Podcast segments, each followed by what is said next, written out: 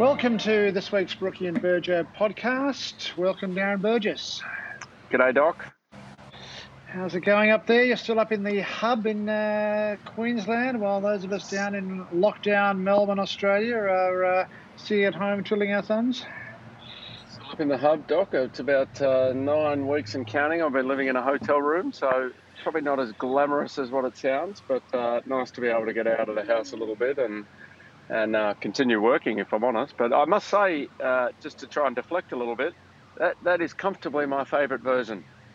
All right. Well, that version of uh, "You'll Absolutely Never Walk it. Alone" was uh, probably pretty well recognised as Louis Armstrong. Uh, he actually first recorded that back in 1954. Uh, amazing and uh, an unmistakable voice, Louis Armstrong, and that was the the choice of this week's guest. Perhaps you'd like to introduce him, Darren. Yeah, we're very lucky lucky to have uh, Dr. Ryan Timmins um, on the on the podcast. G'day, Timo. joe Doc, how are we all? Good, good. Um, uh, it probably uh, we'll start off by getting Ryan to give a bit of his background, but I will say one of the things that we we're trying to do is ask some of the tough questions, and one of the things that we thought uh, we would do is is come at performance from an academic perspective, and Ryan's certainly got that covered, but also. Uh, uh, works in the practical sense as well and the applied setting, so uh, it's a nice combination. So, uh, Ryan, most most of our listeners will probably know uh, who you are and certainly know of your work. Um, do you want to give us a quick uh, rundown? Yeah, no worries, Burgo. I think, um, firstly, thanks for having me on. It's a good way to kill an hour for some people. But um, for me, it all uh, kicked off in Queensland. I did my undergraduate um, degree at the Queensland University of Technology, um, then managed to get into the research world after that with uh, now Associate Professor Tony Shield, who uh, the co-inventor of the NordBord up there. So managed to hang around him for long enough, do a bit of hamstring research up there in Queensland, and then made the, the big shift south to Melbourne in, in 2013 and, and have been freezing myself during winter ever since. Um, I now I now work with the other co-inventor of the NordBord, uh, Dr. David Opar, and we do a lot of research trying to um, address issues around hamstring injury and, and rehabilitation and injury prevention, but also trying to make sure that it's not um, too myopic and stuck in the laboratory sense, and we can actually integrate what we do in practice um, with guys like yourself, Virgil, and, and, and Doc to try and make a difference in the practical end. Um, I guess my viewpoint from that comes from having worked in the A League setting for about uh, 11 years through periods at Brisbane Roar and, and then also Melbourne Victory. So, And Ryan, probably uh, most people are aware of your research, but not necessarily aware of your applied uh, experience. So you mentioned 11 years working at the coalface in Australian uh, football or soccer, uh, but you also play at a at a pretty elite level. Unfortunately, you're in a um, pretty crappy position, but uh, but but you play elite level futsal.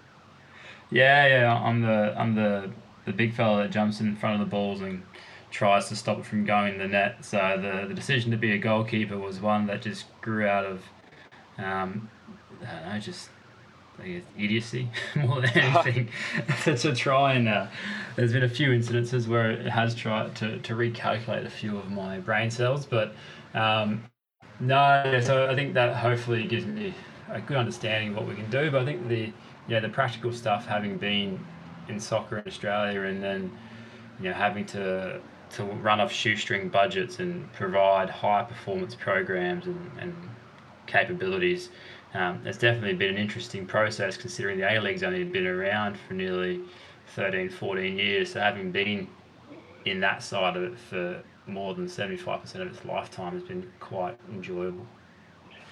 And obviously, you've, you've travelled extensively to speak at conferences and, and also uh, probably visited uh, maybe 100 odd clubs um, around the world. I'm probably underselling that.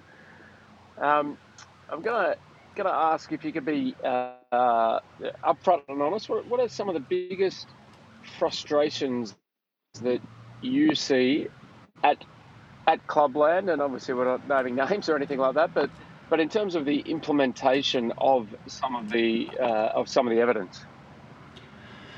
I think the biggest frustration is the overcomplication of it all. Um, I think I look at it from a perspective that the, the messages seem to be quite clear and quite simple, but yet we find very elaborate ways to avoid doing the simple things that seem to work. There's a, a, a large, elaborate push to work away from high speed running into working into smaller, sharper acceleration, deceleration things when we know that we need max sprint exposures the the eccentric training perspective has always been one that astounds me. But we do find just yeah, the, people make something so simple and, and, and basic and just just blow it up to be so complex and create many excuses in its place. It does become quite frustrating. So when you say uh, simple, uh, I'll I'll be the one being controversial because you've got you've got uh, you know a research career to look after. Um, you mean that the reluctance of some people, for example, to implement, uh, say, a eccentric training strategy, despite the overwhelming evidence that supports its use as one tool to prevent hamstring injury? Yeah, that's that's one one prong. I think the uh, the other side of it's also, you know, the lack of appropriate programming and prescription of these exercises and that assuming one size fits all and that everyone should just yes. do this one, one, one approach and that'll solve your rugby league hamstrings to your AFL to your soccer hamstrings and I think that um, generalized approach whilst simple is still missing the point and just a, an easy way out and people are just copying that and cheating because it's the simple process and plus like you said with the eccentric stuff once you have a sore athlete and they get off get offside and they don't like the DOMs and you create this there's just you know a spiral effect where you just find you're fighting the athlete, you're fighting the coach, and, and it's an easy excuse. It's it's comfortable to get out, and I just think yeah, it gets very frustrating when you're having these conversations about people who or with people who go, I don't know why we're having so many injuries. I don't know why this keeps happening, and then you their program, we go, well, mate, it's been 28 days since you've done an eccentric hamstring action. So there's one issue there. So yeah, that just becomes a a very a very frustrating part of it all. We try and undertake this research to try and help industry, but yet um, it still seems the simple and easy way is just they're ignored. Yeah, I must admit, um, uh, and Brookie, you may or may not have been uh, there when uh, Phil Coles and I, Phil Coles, one of the world's best uh, performance specialists, who's now at Boston Celtics, um, and he uh, and I had, uh, well, as heated an argument as I've ever had about whether to do Nordics or not, and, and I was no, because they're not specific to the sport. And this was in 2011, so it's a little while ago now and he was uh, of the opinion that the evidence is even back then was fairly compelling. Um, and so uh, we just went back and forward for some time. So I could understand your frustration. We ended up doing them. Um, uh, I, don't, I, don't, recall whether they uh, helped or, or, didn't help, but um, I, I, guess some of the frustration uh, or some of the reluctance to do it. You've mentioned the DOMs. Uh, there's the specificity. Is there is there any other um, main reason you think? Because it, it would appear, um, and again, I've come from a, a place of not, uh, you know, without sounding cultish, like a non-believer because of the specificity point of view, to seeing the results um, myself of a of a structured, um, progressive program. is there any other reasons why people avoid it other than perhaps the DOMs and the and the specificity point of view? If we're just talking about Nordics and perhaps RDLs and Yep. maybe include ham raisers. Yeah, I think the from from from what I've the conversations I've had, it, it seems to be this. It sits in that space between physiotherapy and and sports performance. And like you said, there's who who does this kind of exercise sit with? Does it sit with the performance staff because it's supposed to prevent injury? Because they want to then perform and so on and so forth, and it's the gyms that's seen as the performance staff's world, or is it the physio and the doctor's side of things because it's injury and they want to prevent injury or want to sit there? So they kind of just chuck it in the middle and go, "Oh, someone will do it," but we don't know who, and then no one really takes ownership of it. And I think that's just a simple excuse and go, "Oh, we can leave that out, but yeah, we'll still do our, you know, our RDLs and, and so on and so forth." But I think the biggest thing, like you said, the DOMS is, is one aspect, but having someone invested in actually implementing it, tracking it, and, and growing it does become um, part of the problem. And an easy excuse to go, oh, the physios are doing that, and the physios go, oh, no, the, the performance guys are doing that, and then it just doesn't get looked at. Um, and that's just not just for, for Nordics, it's any kind of eccentric exercise with the hammies. It's just trying to program it and periodize it has to be strat- strategical because you have to think about where your games are and the DOMs and the players and the, the response that they might have. And it's just one of those simple kind of um, easy outs. It's just to go, oh, someone else will do it kind of thing. So that seems to be one Where of the do you think it lies? Uh, I think if you're looking at purely the Nordic on its own, so you're not looking at any other equally overloaded exercise, I think the Nordic on its own could probably lie within the, the sports medicine side of it. But that's if you take it from a purely Uh huh. purely just one exercise approach. And if you think that's the only exercise you should do, then maybe maybe the physio sh- should manage that. But on top of that, you've got multiple exercises that you can utilize to provide us a, useful eccentric stimulus, which then becomes the the art of coaching. If you're a performance coach, your ability to modify exercise, periodize, and overload those exercises is is crucial to your art. So. Um, the multiple other exercises within it can probably sit within that sphere. But yeah, that's if you're looking at it purely as two different silos, in the ideal world, everyone works together and everyone's involved in all decisions. But um, as we know, that doesn't really kind of flow as easily as it should. I- I think Nordics are almost it- almost it- too simple. Uh, I reckon, uh, Ryan, don't you think? I mean, I think you know, I mean, a lot of uh, physios and, uh, and sports scientists, you know, like to sort of uh, show, you know, that they got a special exercise or they're, they're doing something unique. And, and Nordics is sort of so basic and, and simple that, uh, but I think it, you know some people feel it's a bit below them to uh, to do Nordics to, to Yeah. instruct people on Nordics. And, and that's where my first comment kind of comes from, Doug. It's just it's just kind of people see it as a simple approach, the same as the high speed running. It's simple. You just need to do it, and you do it well, and someone takes ownership. You program it, you periodize it. It- It's just simple, and it just seems to be getting lost in the wash. And everyone wants to do this alternative exercise, which is fine, but you still need your bread and your butter to actually to, to, to grow and make people resilient and strong.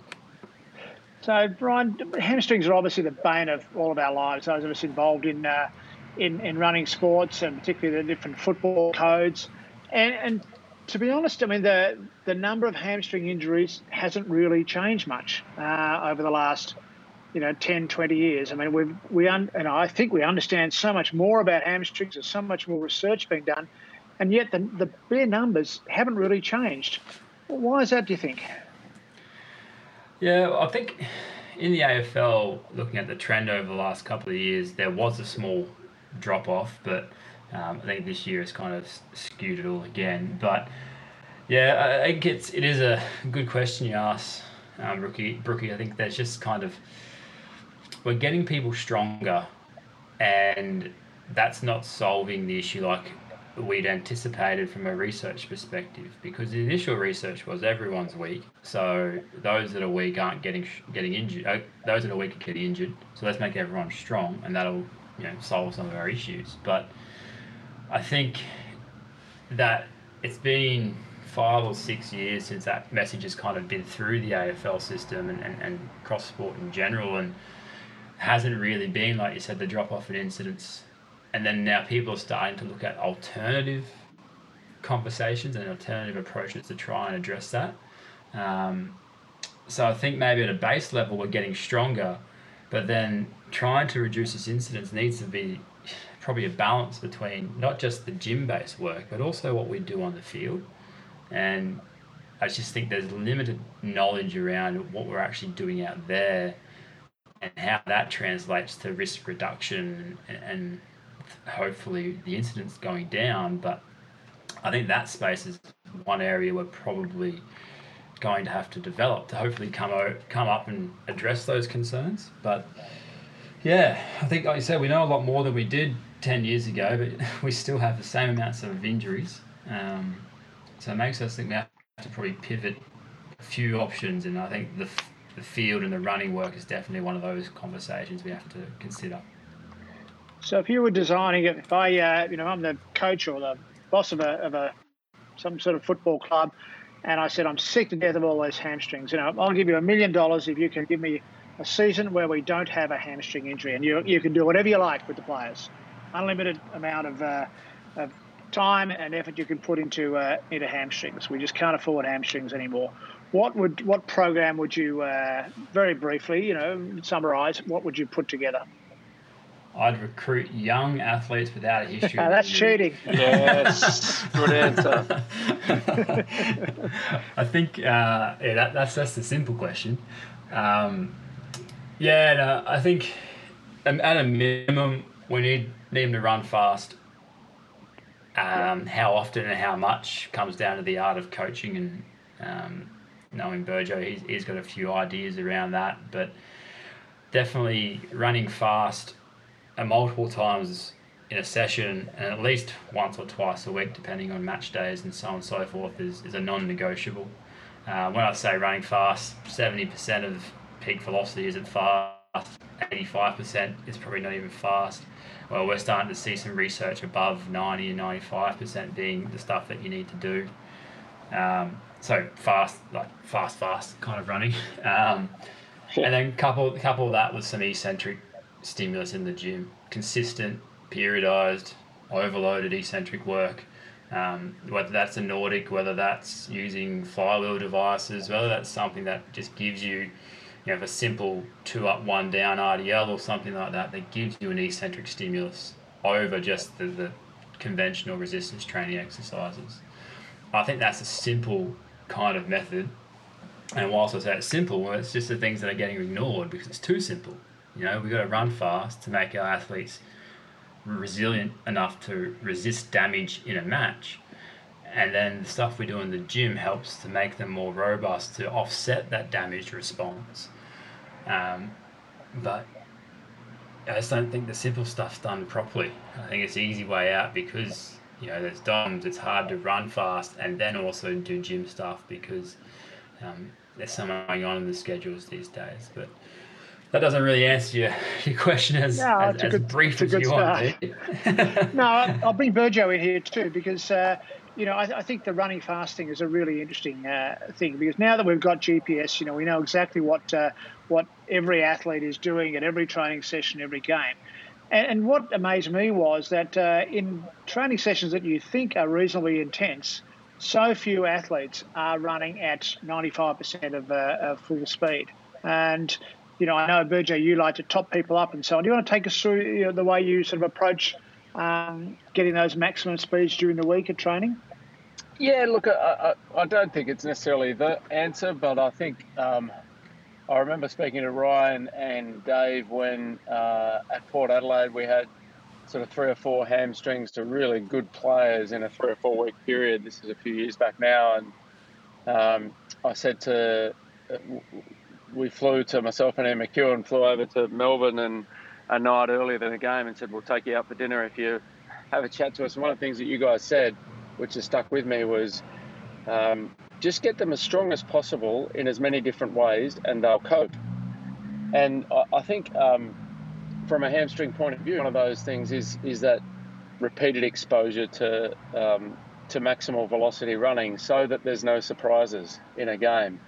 And uh, so, uh, our theory, I guess, that we developed after that was um, just make sure every seven to 10 days that the players are exposed. So, for, for example, if you happen to play in the wet one day and there's not a maximal exposure, then at some point during the week, you'll need to get a, a, a maximal speed exposure because you just don't want the hamstrings to go, you know, potentially a two, three week period without um, without being exposed to that uh, that maximal speed or near max speed. So we just tell the players, I need you to go at max today.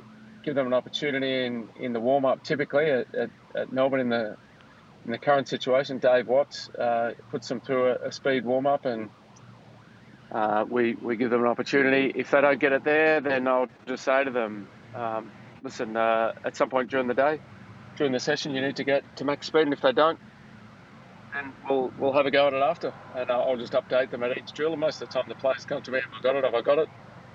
Or to David Regan, our sports scientist, have I got it? Have I got it? And and very rarely are we topping people up after training uh, anymore. I think there's also a volume component as well. Uh, some of the work that Graham has done at, um, at Port Adelaide, and, and prior to that, him with with uh, Jared Egan, uh, sort of suggested that there was a volume component of of uh, sprint running as well, which I think is um, is important also um, to make sure that if you have a really uh, high velocity athlete that gets a lot of zone six, we'll call it, or sprint distances and entries, and they have a couple of weeks where they're not doing that. There might be a game where if they're a, a striker or a right wing back, a left wing back, or uh, in the AFL, various positions where for two or three for whatever reason, they haven't been required. The game hasn't demanded that they run a lot of high sprint distances. Uh, but you need to prepare them for the fact that it may well happen. It's particularly prevalent, uh, pre- prevalent or relevant, sorry, in soccer or football, where the tendency is to go small-sided games, so you don't get that repeat exposure. But we're here to talk to Timo, not me. Um, so, yeah, what, yeah, are, what are your thoughts on that, Ryan? Yeah, well, I, I, like I said, definitely think the the volume periodization and prescription of that side of sprinting work or zone six work is something that needs to evolve. I think it's easy enough, and like you said, yeah, we, we get guys get one exposure or a exposure at some point within seven to ten days, but then it's again, how do we how do we progress that? How do we periodize? How do we overload? Um, how do we manage load? Obviously, we manage every other load that they do. Can we not manage that? And how do we actually do that?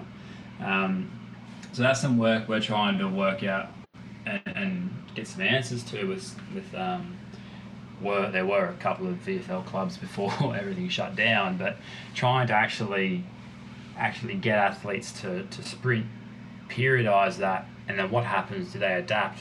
How how do they adapt? Do they get stronger? Um, do they have structural changes? Can can they actually um, withstand repeat efforts after that? And I think it's a question it's not as easy to answer like we can in the gym because in the gym you can control so much that you do. You can control the velocity, you can control the weight, you can control the repetitions. Whereas once you go outside and, and you're just doing, you know, sprinting or zone six efforts, that's all well and good. But then a, a bloke goes and they have a practice match the next couple of days and he does 30 efforts that you never thought he'd do. So it's just, mm. it's very hard to control the, the unknown. I think, like you said, we plan for the worst case scenario. We develop program but then I think definitely in the five days that we might have or three days that you might have in a, in a training week, what can you actually do in that period, and what what does it what does it result in? Um, I think we're going definitely in a, in a, from a minimalistic point of view because it's simpler to um, apply and prescribe, but definitely a space that I think we don't really know many of the answers from from a research perspective in how that actually might offset the risk of injury. Um, we know some of the adaptations, some of the guys, in, so JB Morin and crew over there have been doing some some good sprint training interventions looking at um, force velocity profiling and how you can actually look at from an individual athlete perspective to to reduce injury risk. But I think we, we just don't have as much um, clarity on how effective the, the volume dosage is from a sprinting perspective to, to reduce injury risk in in um, in sports around the world at the moment. So. In just Yeah, about think- every uh, just about every Olympic hundred meter, every four years, someone tears a hamstring. Now they're obviously doing lots of high speed running. Why, why does that happen? Uh, it's a good question about the 100 metre final. I think obviously there's this new conversations going around now about the, the technique development and skill development of sprinting and the actual time spent on that versus actual high speed running. And you'd argue that your 100 metre sprinters would have some of the best techniques um, in the world because that makes them the fastest in the uh, but they've all they've got to do is run in a straight line. So that's that's very all well and good if all you've got to do is run in a straight line for 100 or 200 meters, maybe around a corner. But once you have to do it in a team sport setting and have to dodge a 100 kilo bloke trying to take a ball off you, it the running straight line technique kind of goes out the window. And I guess coming back to the question about the 100 meter sprint, this could be a whole bunch of things, but I think there's definitely lots of stuff going down at muscle tissue level that we don't completely understand. Now, whether technique influences that, whether strength we know does alter some of the elastic properties of muscle.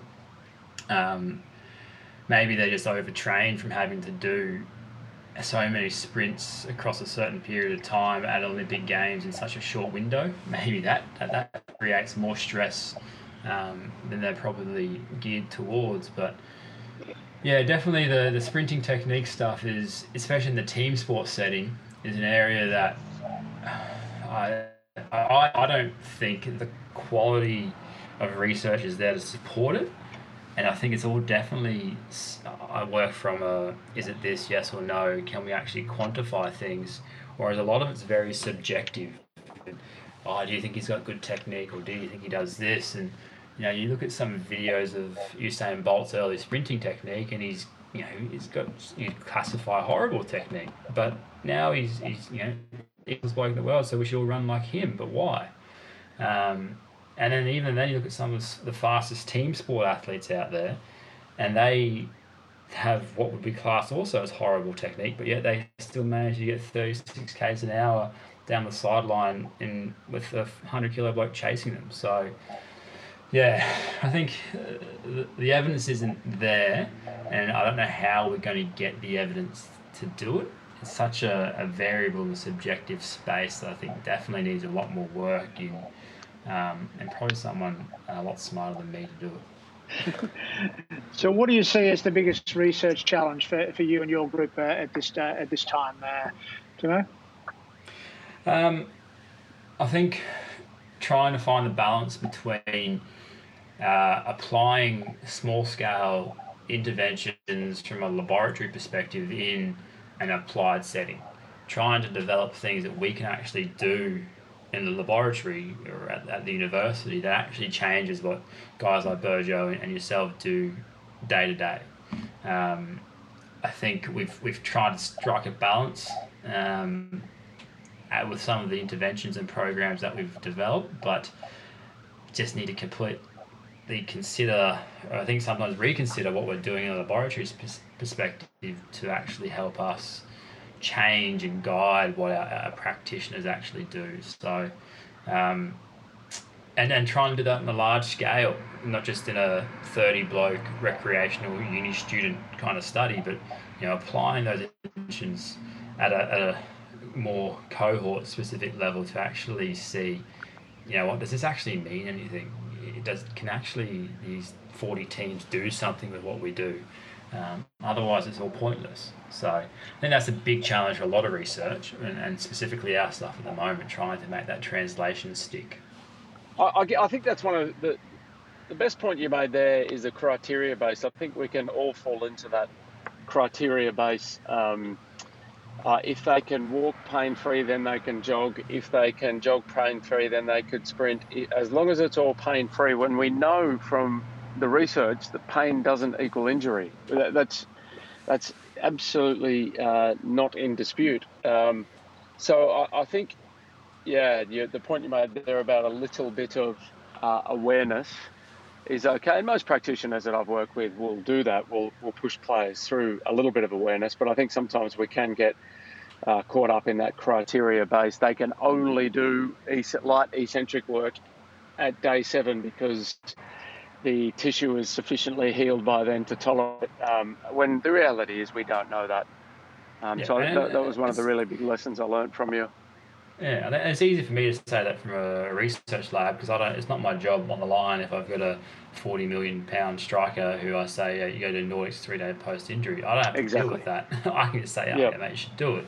But um, yeah, definitely there's, there's situational awareness, but I still think there's yeah, like I said, something to be be said for using the exercise to to guide and how they actually tolerate the exercise to guide the prescription of it more so than these these these sometimes arbitrary tick boxes.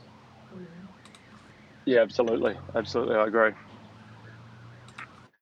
Yeah, there was a uh, an old colleague of mine uh, uh, by the name of Graham Reed, who's a physiotherapist, the Australian hockey team. So way back in the probably in the uh, in the eighties, um, he was. And when you basically had a muscle injury and, and, they shut you down for a week or 10 days or whatever, you know, you can't can't do anything, rest, ice, compression, all that sort of stuff. He used to get the hamstring injuries out the next day, start running, uh, just within. And again, he said, I don't mind some discomfort, I just don't want increasing pain or sharp pain. But that sort of dull, uh, that dull ache, he didn't mind. And, uh, and he had fantastic results, but yet uh, his methods, you know, they weren't very scientific, and we didn't obviously didn't have GPS and, and all that in those days. But it was remarkably effective, and uh, you know, I've, I've always always remember that and always learnt from uh, from that. That I think you you can certainly get them running very quickly after a muscle injury. Absolutely. Yep. No worries, Timo. Look, I really appreciate you coming on, mate. Slightly different podcast to, to, to perhaps uh, the, the normal ones, hopefully, and, and hopefully we haven't caused you too much heartache in the academic uh, sort of world. But um, I really appreciate you uh, you coming on board, and uh, when you actually can uh, get out of the house in Melbourne, I look forward to you buying me a, a nice Melbourne coffee, mate. Yeah, absolutely. Appreciate having me on. Um, hopefully, I get as many listens as the Travis Boak does, but you know, um, probably the same level. I think. Uh, yeah, you're in rare company there. You yeah, know, your goalkeeping career versus uh, yeah his AFL career is very similar. No, thanks again, Burgo. Appreciate the offer, and um, I look look forward to watching the podcast grow as we, we, we get on with time. Got nothing else to do with my day, so might as well get around uh, listening. Thanks a lot, Ryan. We really appreciate it, and uh, you know I'm glad Burgo finally enjoyed one of the uh, intros uh, with Louis Armstrong, and uh, you know we'll keep him happy. Absolutely. and uh, we'll look forward to to next time. Thanks a lot, Timo.